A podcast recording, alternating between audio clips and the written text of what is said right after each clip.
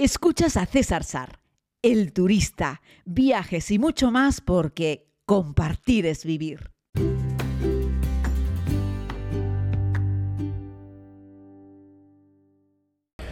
Saludos a todas y a todos, querida comunidad. Les hablo desde la terminal de vuelos domésticos del aeropuerto de Yakarta, del aeropuerto internacional, a donde llegué ayer. Como les dije en las redes sociales, les preguntaba si eran capaces de adivinar el lugar del mundo al que me dirigía un archipiélago, pues un montón de islas, uno de los países más poblados del mundo, con un montón de vegetación, con selvas, con animales, con cultura, con buena gastronomía. Y sí, eso es Indonesia, el cuarto país más poblado del mundo. Y llego aquí, bueno, pues de la mano de los amigos de Come to Indonesia, con Norberto al frente, y vamos a hacer una ruta pequeñita, de unos cuantos días, por ese país, visitando alguna de sus islas.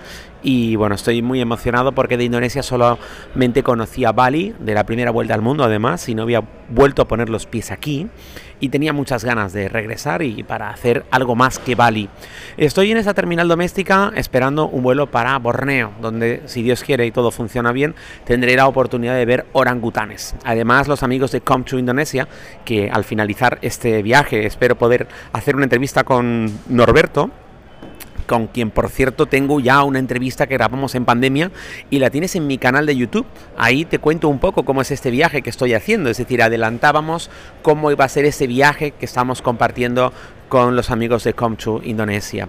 Y bueno, les decía que al final del viaje podré entrevistar a Norberto, Dios mediante, y hablar un poco en detalle de cómo ha sido pues toda esta ruta por el país, un país ya les digo archipelágico, hay que conectarse pues con avión, también con barco, las islas que son más cercanas, un lugar hiperpoblado, muy interesante. Bali podríamos decir que es otro mundo dentro de lo que es eh, Indonesia país, porque bueno, el país es mayoritariamente musulmán, ya sabéis que la religión suele eh, marcar y definir mucho eh, las sociedades y que eh, Bali es budismo, eh, hinduismo balinés, perdón, y sin embargo el resto del país son mayoritariamente musulmanes.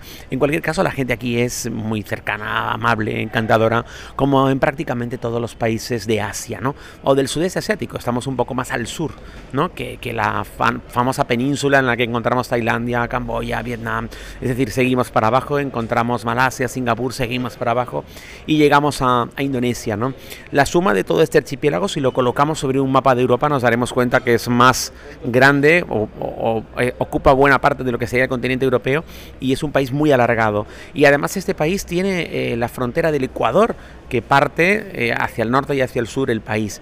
Bueno, estamos en una temporada en la que en algunos momentos habrá lluvias, es el final de la temporada de lluvias. La buena noticia es que aquí no hay monzones y eso es una gran noticia. Lo que sí es cierto es que en algún momento del día, por llueva, media horita, fuerte, pare, salga el sol y ya está.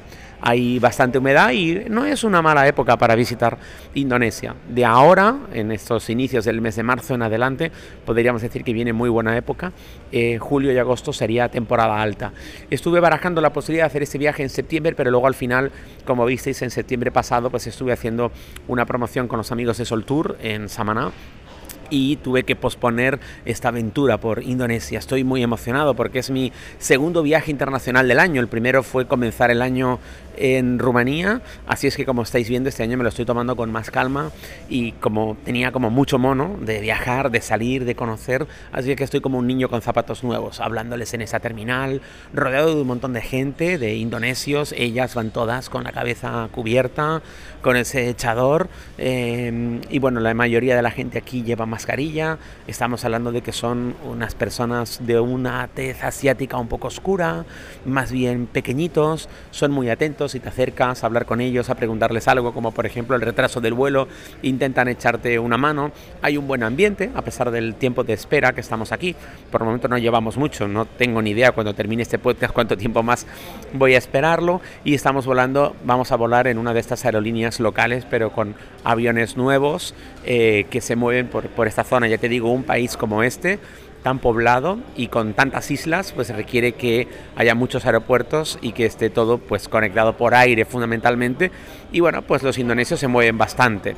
Em, ¿Qué les puedo contar? Pues eso, que estoy ilusionado con la ruta, que ayer tardé bastante en llegar con Qatar Air, que tuve una espera en el aeropuerto internacional de Doha muy, muy larga pero que estaba muy contento y al final pude aterrizar aquí en, aquí en Yakarta. Yo les recomiendo que vuelen con Qatar Air para llegar hasta Indonesia, hasta Yakarta, porque desde Doha hay cuatro vuelos diarios, así es que tienes muchas opciones. Ya vueles desde Madrid o desde Barcelona, vas a poder volar hasta Doha y de Doha hay cuatro vuelos diarios a Yakarta, lo cual te va a dar mucha conectividad. Lo digo porque tiene más conectividad, por ejemplo, que si vuelas con Emirates, pero también puedes volar con Sri Lankan Airlines o puedes volar también con Arabian, con Saudian Arabian.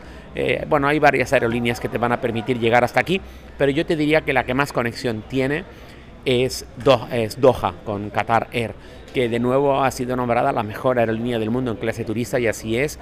La tripulación a bordo se lo ocurra mucho, son muy atentos, están siempre queriendo atender a las necesidades del turista.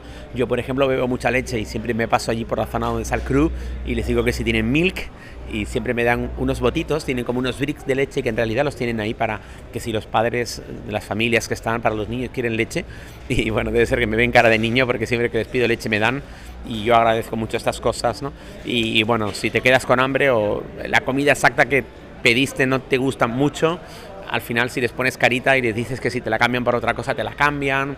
Bueno, son muy atentos. La máxima que tiene toda la tripulación de Qatar siempre es vamos a intentar que haya una gran satisfacción por parte del cliente, aún siendo vuelos largos. El primero de los vuelos era un vuelo de 6 horas, el segundo vuelo eran casi 9 horas y ya te digo, la tripulación en todo momento siempre está muy predispuesta. La organización que tiene Qatar Air dentro del propio aeropuerto de Qatar es fantástica, de hecho se dedican a ir pescando pasajeros por todos lados cuando están las escaleras mecánicas y llegan pasajeros del el vuelo A, por ejemplo, están buscando pasajeros para un vuelo B, tú imagínate que vienes yo que sé de Madrid, Barcelona a Doha y luego vas a enlazar con un vuelo a Yakarta. Y el vuelo de Yakarta, imagínate que ya lo están embarcando. Bueno, pues se dedican a ir dando voces por el aeropuerto buscando a los pasajeros que van a Yakarta para que no pierdan el vuelo y si van demasiado justos incluso te llevan en un vehículo eléctrico para poder conectarte con el otro vuelo. Así es que tienen un control absoluto sobre la, situación. Me estoy saliendo un poquitito porque ahora la megafonía igual no nos va a dejar escucharnos bien. Lo que quiero decirte con esto es no tengas miedo a meterte solo si no eres una persona muy acostumbrada a viajar en un vuelo de conexión en Doha, porque Doha es un aeropuerto que está perfectamente señalizado, hay un montón de gente ofreciéndote información. Eh, y te van a llevar si hace falta de una puerta a otra, si hace falta, si tienes tiempo, tú mismo vas a poder recorrerlo. Tiene un punto central donde está el famoso sitio amarillo y a partir de ahí están las puertas A, B, C y D y si está lejos tiene un pequeño trenecito eléctrico el propio aeropuerto para poder moverte con más rapidez. Un trenecito gratis, por supuesto, ¿vale? Tienen wifi, en fin, tiene todo lo que puedes necesitar para poder moverte de un lado a otro y está todo muy bien señalizado, muy bien explicado, las pantallas están actualizadas, vamos, que está todo eh, a la orden para que puedas eh, moverte con total eh, facilidad, aunque seas una persona nada experimentada en los viajes. Y luego, por supuesto, es un auténtico centro comercial. Tienen todo tipo de, cosas que puedas comprar, todo lo que puedas necesitar está allí. Y la anécdota es que, bueno, ya con, con, con tanta espera me metí en Harrods, que tienen allí una cafetería, una cafetería de Harrods, sí, sí. Y bueno, me pedí un chocolate muy rico y cuando luego vi la cuenta vi que el chocolate costaba 11 euros con 60 céntimos. Y me decía mi querido amigo Edu López, el fotógrafo de Estudio Luminia, que seguro que lo conocéis, que tenemos una entrevista en su canal de YouTube, por cierto. Eh, decía Edu, caray, parecía que hay dos mundos, ¿no? Un mundo de los millonarios y luego el del resto de los mortales. Y es así, me sentí un poco rico o un poco derrochador pagando 11 euros por un chocolate, pero estaba realmente delicioso. Ahora ya te digo yo que por ese precio hubiese puesto el doble de, de chocolate eh, en fin, ¿qué les voy a decir? Estaba cansado, el sitio era cómodo, era bonito, agradable y dije, bueno, pues este puede ser un buen lugar para tomarme un chocolate y descansar un poco en esa escala en el aeropuerto de Doha. Y nada, yo en realidad iba a llegar aquí a Yakarta ayer por la mañana y llegué a Yakarta ayer por la noche, pero he podido dormir lo suficiente en un hotel que eligieron los amigos de Comchu Indonesia a 15 minutos solamente del aeropuerto, muy confortable, el FM7 y ahí he podido disfrutar de un buen descanso y un muy buen desayuno y con las pilas recargadas y listas para poder comenzar esta pequeña aventura por Indonesia que como les decía al principio de este podcast, estoy realmente ilusionado, estoy como un niño con zapatos nuevos y, estoy pues eso loco por, por, por, ver orangutanes, por ver templos, por disfrutar de su comida. Por cierto, hoy en el desayuno había goreng, que son como esos fideos. Y bueno, la verdad es que estaba muy rico. Tenía muchas ganas y son esas cosas que hay para desayunar aquí, igual que hay, yo qué sé, sopas de todo tipo. Y en estos lugares del mundo no suele haber como unos desayunos específicos, suele haber desayuno, comida y cena, suele ser exactamente la misma comida.